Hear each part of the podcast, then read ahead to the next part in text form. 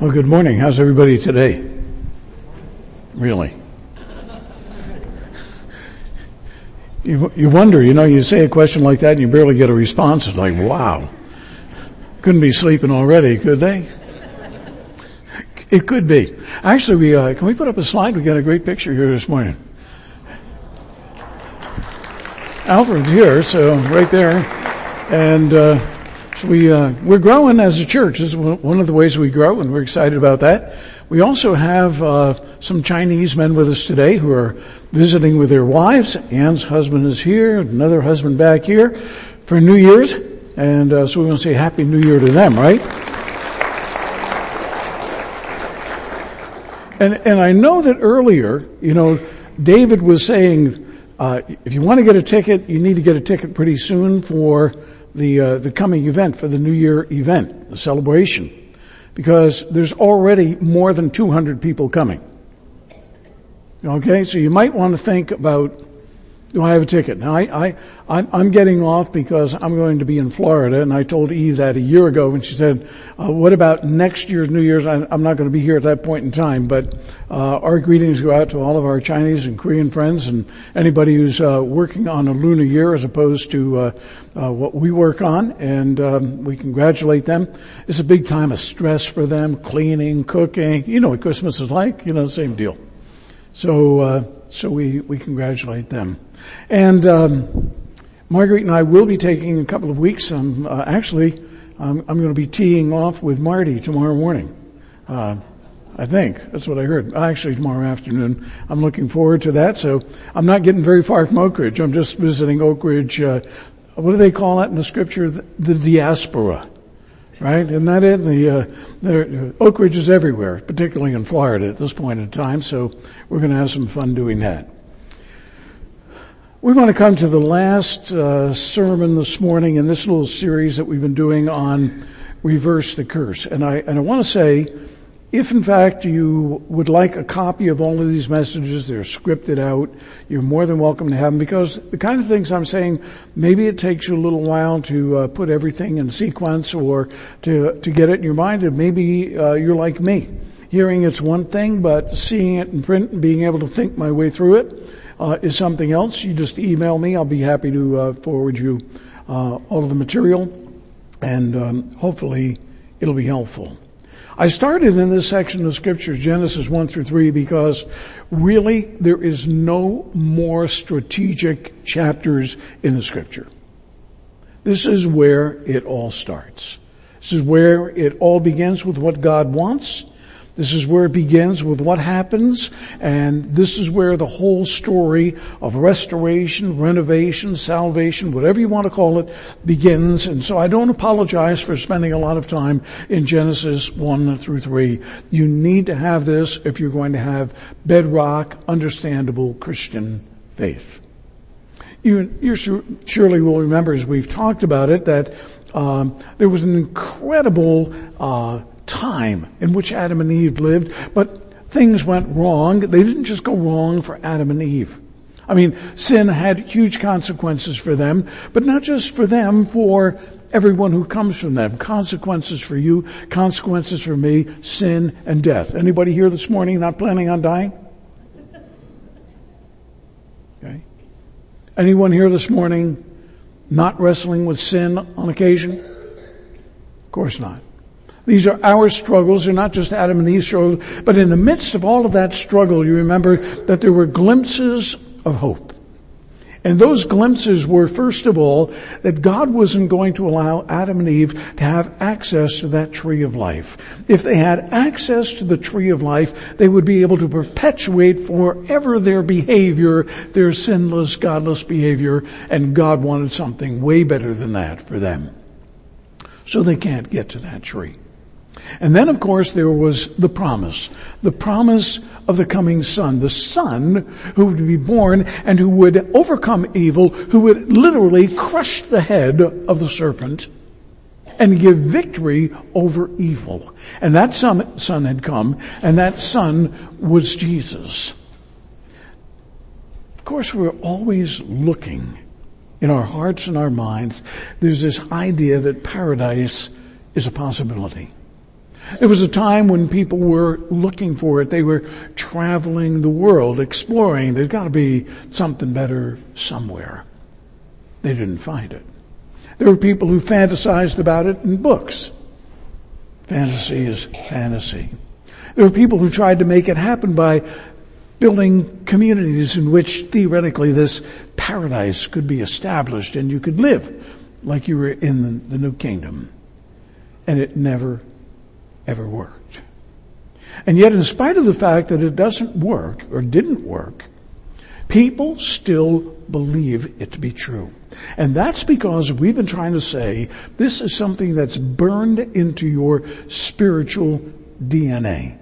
This is a recollection. This is a deeply burned in memory, and this is what the Bible does for us. So I want to touch on just a few biblical points this morning to make sure you understand that what I'm talking about isn't something secular. It's not some secular paradise somewhere. It is a biblical paradise.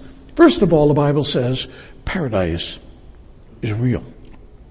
And then it talks about there being a way to paradise. And then it tells you that the way to paradise is Jesus.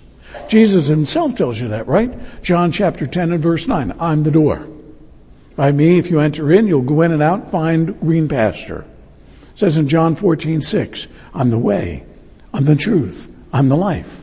And then of course, it comes to the fourth point here, that it's the only way to paradise. The only way to paradise is through Jesus. He said, I'm, I am the way, I'm the truth, I'm the life. Nobody, nobody comes to the Father except through me. Exclusive? Yeah. Restrictive? Yes. But here's something you see you have to understand.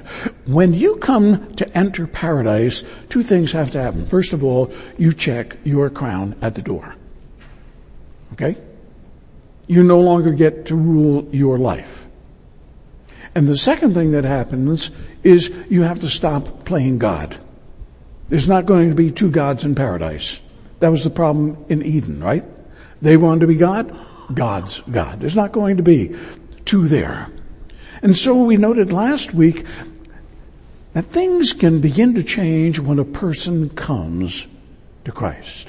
In fact, I want to talk about that just for a few minutes. When a person comes to Christ, the first thing we noted is that they were rescued. I love that verse over in Colossians where Paul says that you have been transferred from the kingdom of darkness into the kingdom of his dear son. He himself has rescued you and he's transferred you into the kingdom of the dear son whom he loves. So you've been rescued. You not only have been rescued, a second thing happens to you. You are indwelled. When you become a believer, something happens. You remember we talked about Ephesians chapter 1 and verse 13. What happens is God places His Holy Spirit in your life. In fact, the Holy Spirit is the seal. It's not the Holy Spirit who does the sealing. It's the Holy Spirit who is the seal. And when God looks at you and asks the question, are you a bona fide believer? What He's looking for is the Spirit of God. If the Spirit of God is there, then truly you are a child of God. And it's not just the Spirit. Remember Paul says in Galatians 2.20, I have been crucified with Christ. Nevertheless, I live, yet not I, but Christ lives in me. He says later in Colossians chapter 1 and verse 27, Christ in you the hope of glory. Now think about it. You're rescued from sin. You are indwelled by God. All of a sudden what happens now is things begin to change. Why? Because you have the power of God in your life. Let me show you how they change.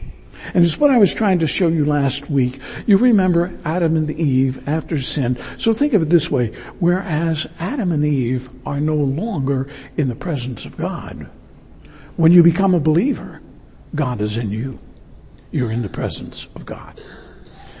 If you're Adam and Eve, okay, you're no longer in the image of God, but when you come to Christ, you are being recreated in Christ Jesus. You are being conformed to His image. You are in His image. Adam and Eve were hiding, covered, and ashamed. When we come to Christ, what happens is we are cleansed, we are freed, no more guilt, no more sin. I mean, this is getting better. Adam and Eve, when they are out of the garden, are working, working, working. When we come to Christ, we're not working. What's Jesus say? Come, come unto me, all you labor and are heavy laden, and I will give you rest. And then of course you come to the situation where as Adam and Eve refused to live under God's instruction, those of us who are believers actually come to the place where we do live under God's instruction. And as a result of all of these things, and I want to stress this, the curse is being reversed. The curse is being reversed. And I want to stress that because it's a continual activity. It's, it's a process. Now, some people, of course, say, you know what? I want it now. I want the whole thing right now. Okay? That'd be great if you could get it that way. It just doesn't happen that way. The New Testament has some interesting language. And probably some of you have wrestled with it. You remember on occasion, for example, Jesus says something like this. He says, the kingdom of God has come. And then he says something like, the kingdom of God is coming. Wait a second. Is it here or is it coming? And the answer is it's both. And so New Testament writers talk about the now and the not yet. It's here now, but it's not yet fully what it could be. Am I being transformed now? Yeah. I'm going to be transformed tomorrow and the next day and the next day and the next day and someday it'll be complete. Jesus speaks about this process through two little parables over in Matthew chapter 13. Think of the, uh, the parable, if you will, of the mustard seed. The mustard seed is planted, it's very, very small. It grows and it grows and it grows and it grows and it continues to grow. And he uses a parallel parable right next to that, the parable about the leaven. You put a little leaven in, in a lump of dough and what happens? It grows and it grows and it grows and it grows. And so that's what we're looking at in our, our Christian life. See, so what we can say is that the curse has been reversed, but the curse is also being reversed at the same time. And what we need to understand is that there's coming a time when this reversal is actually going to be completed. But it isn't yet. Some of us struggle. Some of us say, you know what? We, we just have the first taste. We, we've got a little bit of a taste of what it's really, really going to be like. You know, the famed American communist Joe Hill is the one who came up with the phraseology, pie in the sky by and by. That was Christianity, pie in the sky by and by. Well, you know what? Joe Hill got it right at one point. It is pie in the sky by and by. But I like it better than that. It's pie every day. Look at me. You know I like pie every day. Okay, I'm trying not to like pie every day, but I, I really like pie every day. Pecan pie if you want to know which one will kill me. It'll be that for sure. Okay? That's what we're talking about. You, you get a taste and another taste, and another taste. I, I, was sitting at my dining room table on Wednesday morning. We have a young woman in our neighborhood who we've been working with for two years. Three weeks ago, she finally came to understand who Christ really is. Really. And now as a believer, she's sitting there so incredibly interested in the scriptures. Just like the light went on, witnessing to everybody she sees. The Jehovah's Witnesses were evangelizing her. She's now evangelizing them. It's, it's, it's great. I mean, this is incredible. This is pie. Marguerite and I just sit there and say like, how much better can it get than this? This is pie. It's not just about the future. It's about now as well. We get the first fruits now. But how do you know when you're going to get it? How do you actually know that's going to happen? Well, the guarantee is the character of God. Sometimes even false prophets say good things. There's a story in the Old Testament found in Numbers 22, 23, 24. You, some of you will recognize the name of Balaam the prophet. Balaam the prophet has been hired to kind of reverse one of the promises of God. Balak, king of Balaam, wants the Israelites to be cursed because he doesn't want the Israelites taking his land, or for that matter, even being in his neighborhood. And so he asks Balaam to come curse them. Balaam says, how can I curse what God hasn't cursed? But more than that, he refers to the promises of God. Listen to what he says. God is not a man that he should lie or the son of man that he should change his mind? Has he said and will he not do it? Or has he spoken and will he not fulfill it? The promise that, that Balaam is speaking about is a 500 year old promise. 500 years. God's going to keep it. And it's not just that. What about the promise that's made to Eve? It's at least at the minimum 4,000 years old, that a son is going to come. And the son comes. See, it's God's character that, that guarantees these things. God speaks and the son comes and God now speaks again. And what does God say? God says this to you and to me. When I begin a good work in you, I am going to do that work until it's done. I want you to hear me clearly. What I foreknew, I predestinated. What I predestinated, I called. What I called, I justified. And what I justified, I'm going to glorify. God speaks. And you can bank on what God says. Now the question comes up, well, Lew, when and how is all of this stuff going to happen? There was a time in my Christian life when I loved exploring all of this prophetic stuff. Somebody just said, you know, the sun's going to come and I'm like, wow, when? And then you start getting out and you, you start getting into the last six chapters of the book of Daniel like you've never been there before. If you don't get confused in 11 and 12, you're not studying hard enough. Okay?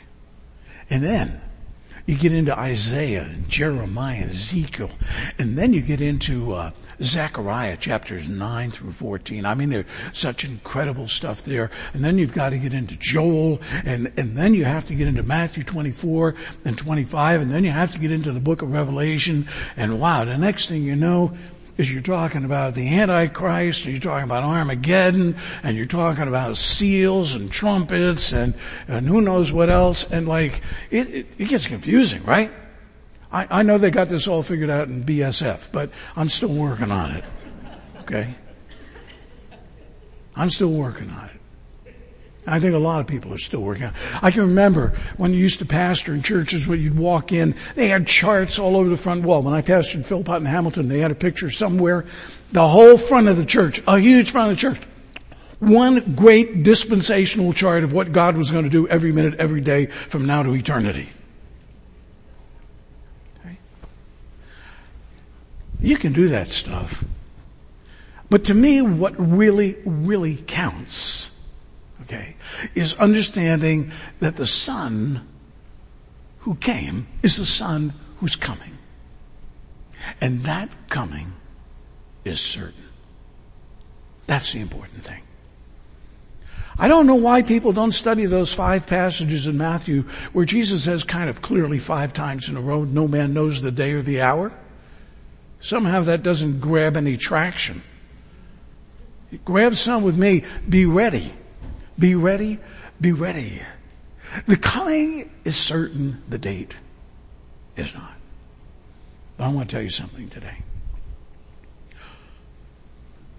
Don't think for one minute that history is aimless, you know, just kind of wandering along. You couldn't be further from the truth when you're reading the Bible if you have that thought in mind. It's just kind of like chance is in control of what's taking place. No, no, no, no, no. Hebrews chapter 1 says something like this. When it starts talking about Jesus Christ, one of the very first descriptions, what's he say? God has spoken various times, various ways, unto the fathers by the prophets, spoken unto us in these last days in his son, by whom, whom he has appointed heir of all things, by whom also he made the worlds, who being the brightness of his glory, the express image of his person, and who upholds, this is the phrase I wanted to get to, upholds all things by the word of his power. He's in control of history. Nothing accidental going on. Paul spells it out over in Colossians chapter 1 and verse 15 where he says, not only in Christ is there reconciliation, but in Christ all things consist, all things hold together. Jesus is the glue of the universe. Don't ever think that, that history is not a course. It is on a course, and the course is the day King of Kings and Lord of Lords. Don't doubt it for a minute. It may look that it's not that way. But never mistake the invisibility of God for the inactivity of God. Because I gotta tell you something. There's coming a time when the invisible is going to become visible and when God's going to take control of history and the coming is going to happen just exactly as He said it's going to happen. The coming is a promise. And it's not just about a promise. It's about a promise for people, people like you, people like me, in particular, people like the disciples. Do you remember? Jesus is telling them in John 14, 15, and 16, I'm leaving, I'm going back to the Father. And they're not really sure how well they're going to do by themselves. For good reason. They haven't been doing very good all along. Okay. What's Jesus say? Let not your heart be troubled. Neither let it be afraid. You believe in God, believe also in me. In my Father's house there are many mansions. If it wasn't so, I would have told you. But I go to prepare a place for you. And if I go and prepare that place, I'm coming again. It, it's, it's a promise, you see. And we need to keep these promises in mind. It's the promise. Once again, the disciples are praying. Acts chapter 1. They've been with Jesus 40 days. He's been teaching about all sorts of incredible things. And now he's going to take off. Just taken right up from their midst.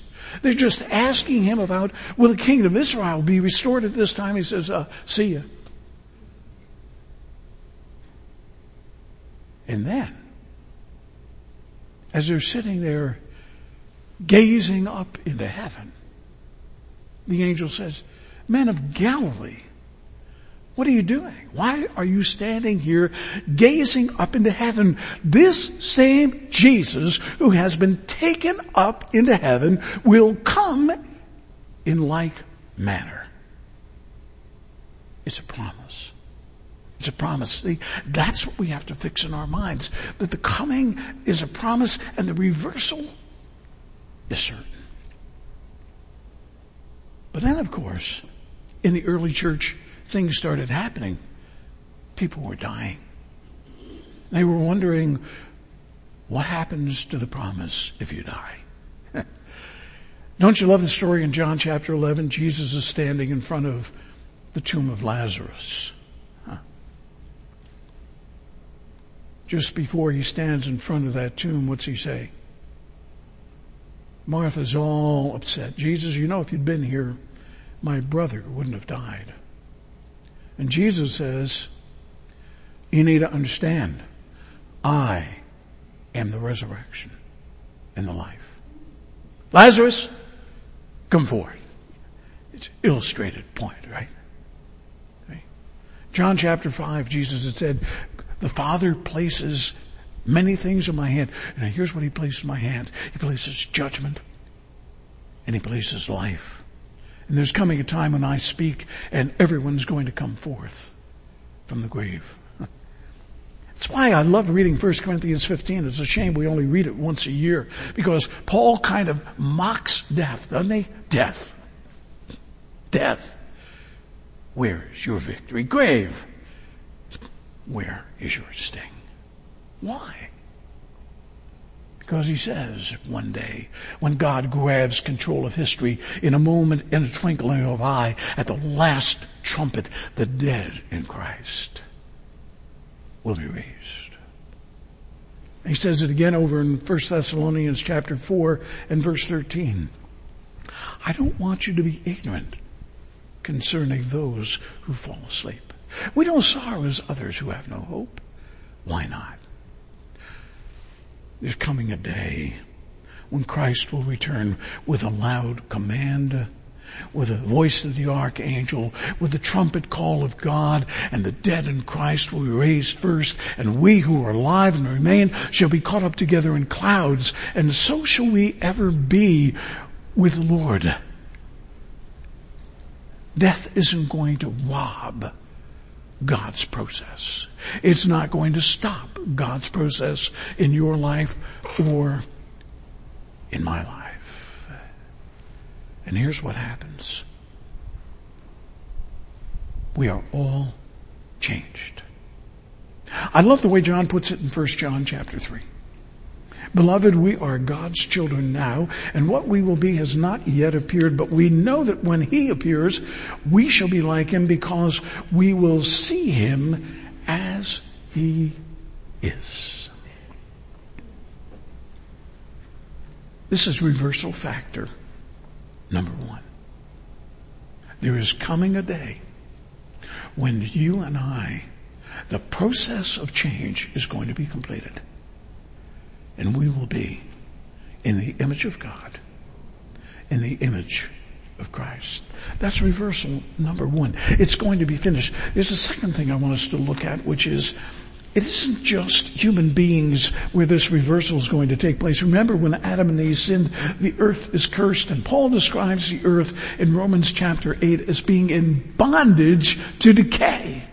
And he describes the earth as groaning and travailing for the adoption of sons. It is waiting for our restoration, waiting for God to make everything right. And then John begins writing in Revelation chapter 21 and 22 about the new heaven and the new earth. Listen to what it says.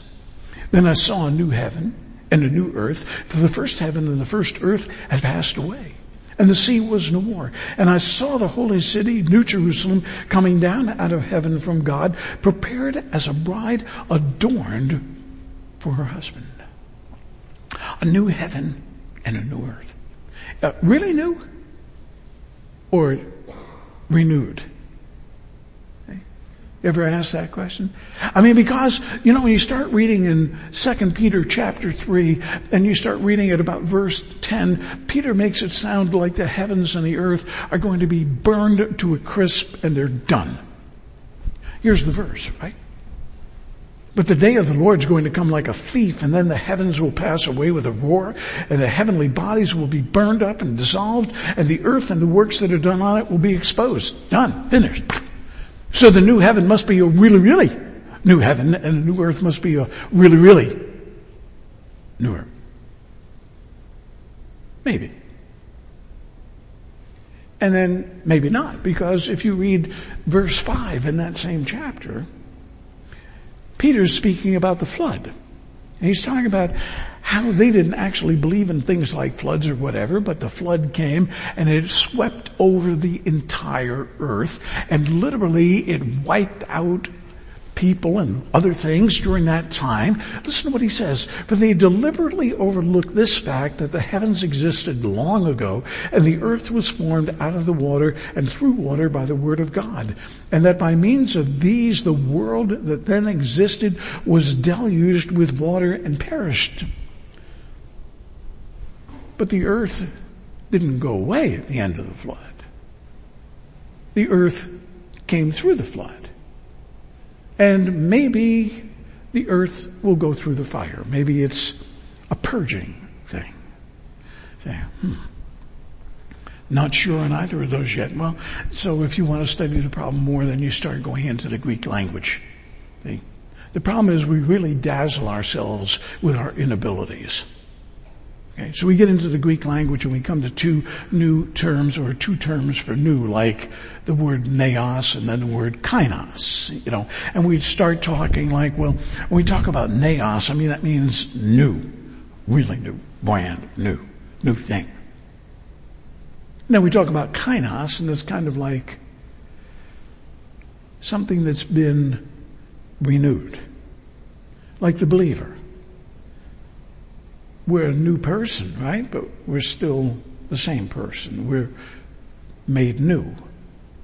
Kainos. So which is it? Is it, Peter likes the word kainos, but the problem is this, neos, neos and kainos can be used interchangeably. Who cares?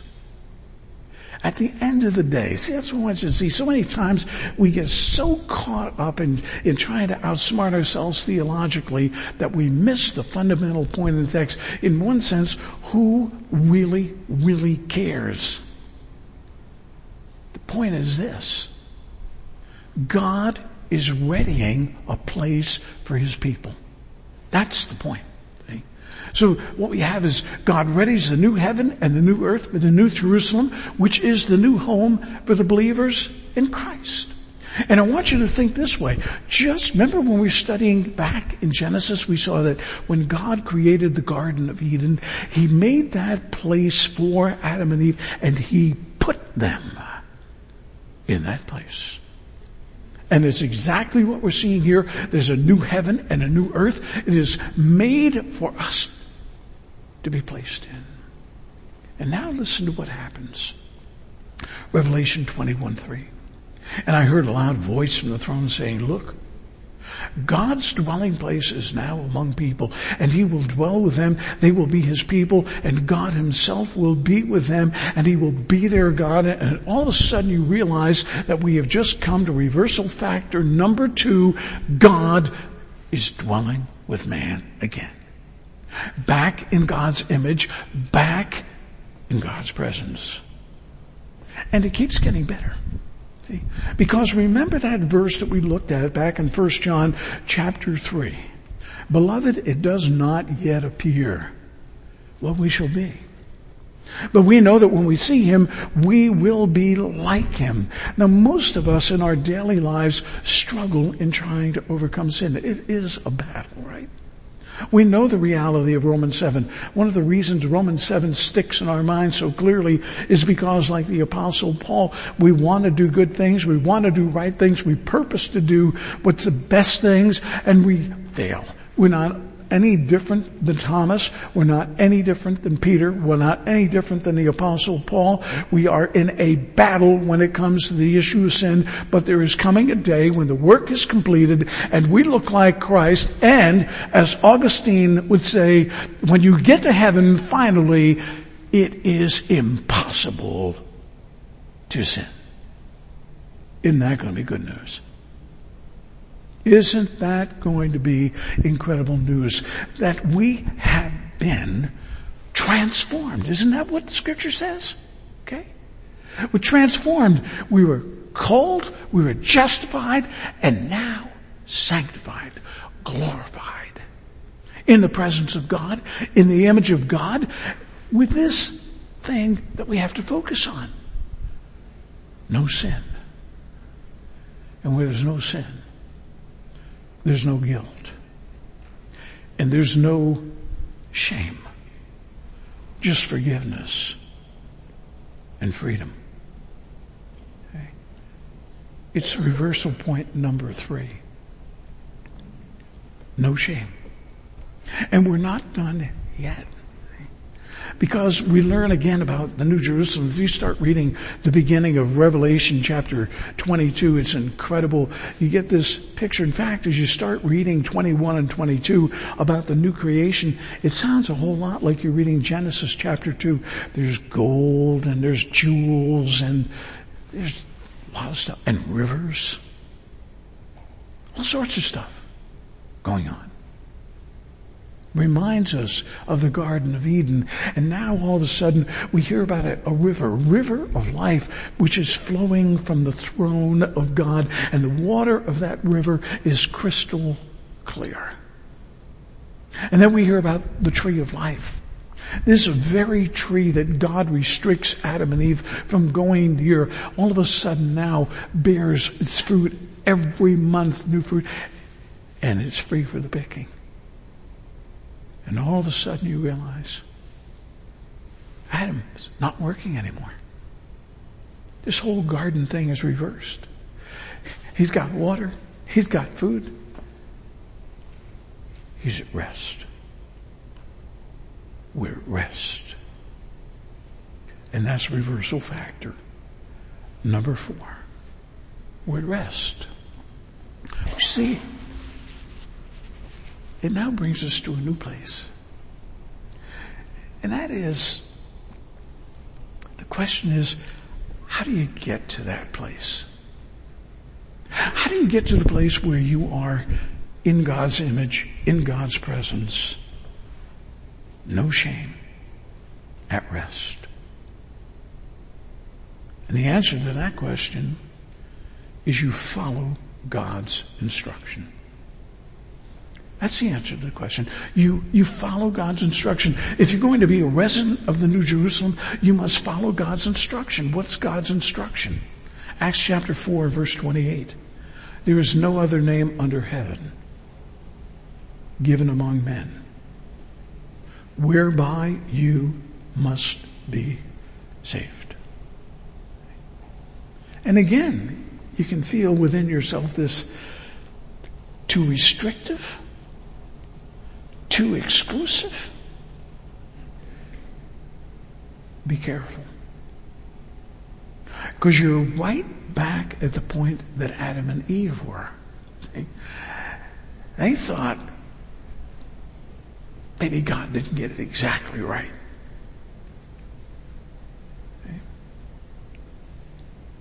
Maybe God made a mistake. And so the fundamental choice you always ultimately make is, am I going to do it God's way or am I going to go about it my way? The scripture says this, Proverbs 14. There is a way that seems right unto man, but the end thereof is the way of death. It's the same thing that Jesus says in Matthew chapter 7. Wide is the gate, broad is the way that leads to destruction. Lots of people are on that path. Then Moses speaks over in Deuteronomy chapter 30 verses 19 and 20. I call heaven and earth to witness against you today, that is to witness against Israel. They're making a promise to God. I call heaven and earth to witness against you today, that I've set before you life and death, blessing and curse. Therefore, choose life that you and your offspring may live, loving the Lord your God, obeying his voice, holding fast to him, for he is your life and length of days. That's the choice.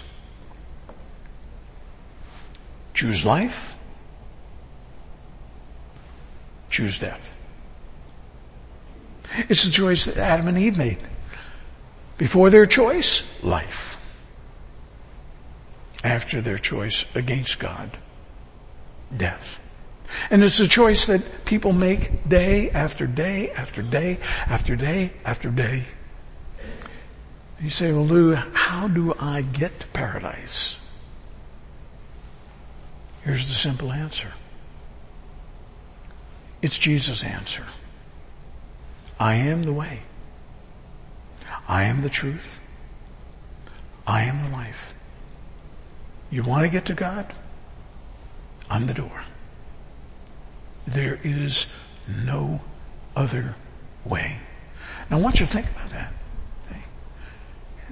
That's reversal factor number five. We're under God's instruction.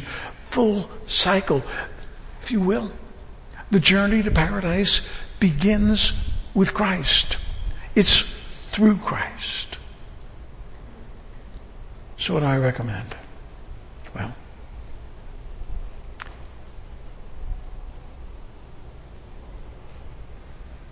I recommend that if you don't know Christ, you start to know Him right now. The scripture says, behold, now is the accepted time. Now is the day of salvation. If you don't know where you're going and you haven't entered through the door of Christ, today would be a good time to start in that direction.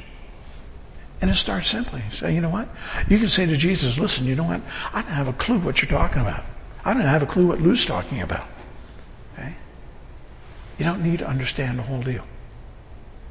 You just simply need to say, Jesus, I'm starting down a path with you. I'm going to trust you to lead me home. And he will. Because God is a promise keeping God. And I want you to think about something. Remember what I said before? History isn't an aimless thing. History is marching on and there is a point in time. Remember the birth of Christ when the fullness of time had come? God sent forth His Son. Well, I'll tell you something. That was true once. It's going to be true a second time. In the fullness of time. The Son is going to come. And the question's going to be, are you ready? Are you ready? In just a couple minutes, we're going to sing The King is Coming, but I want to remind you of three things that you simply can do right now. You can start over. Hope you do. Start now. Don't be like Felix and say, you know, Paul, I think another time. Maybe, maybe I may never be another time. Start with Jesus. Start the journey. And God, who's the promise keeping God, will meet you. And your life will be one incredible story of restoration, restoration. One incredible story of the curse being reversed. Let's pray together. Father, we just thank you for the time we've been able to spend thinking about these things. There may be some here this morning, Father, who don't know you. We ask that they would consider just simply following Jesus, listening to what he says, following his lead, moving in his direction. We ask that you would give them your grace through your Holy Spirit. And we pray this in Jesus' name. Amen.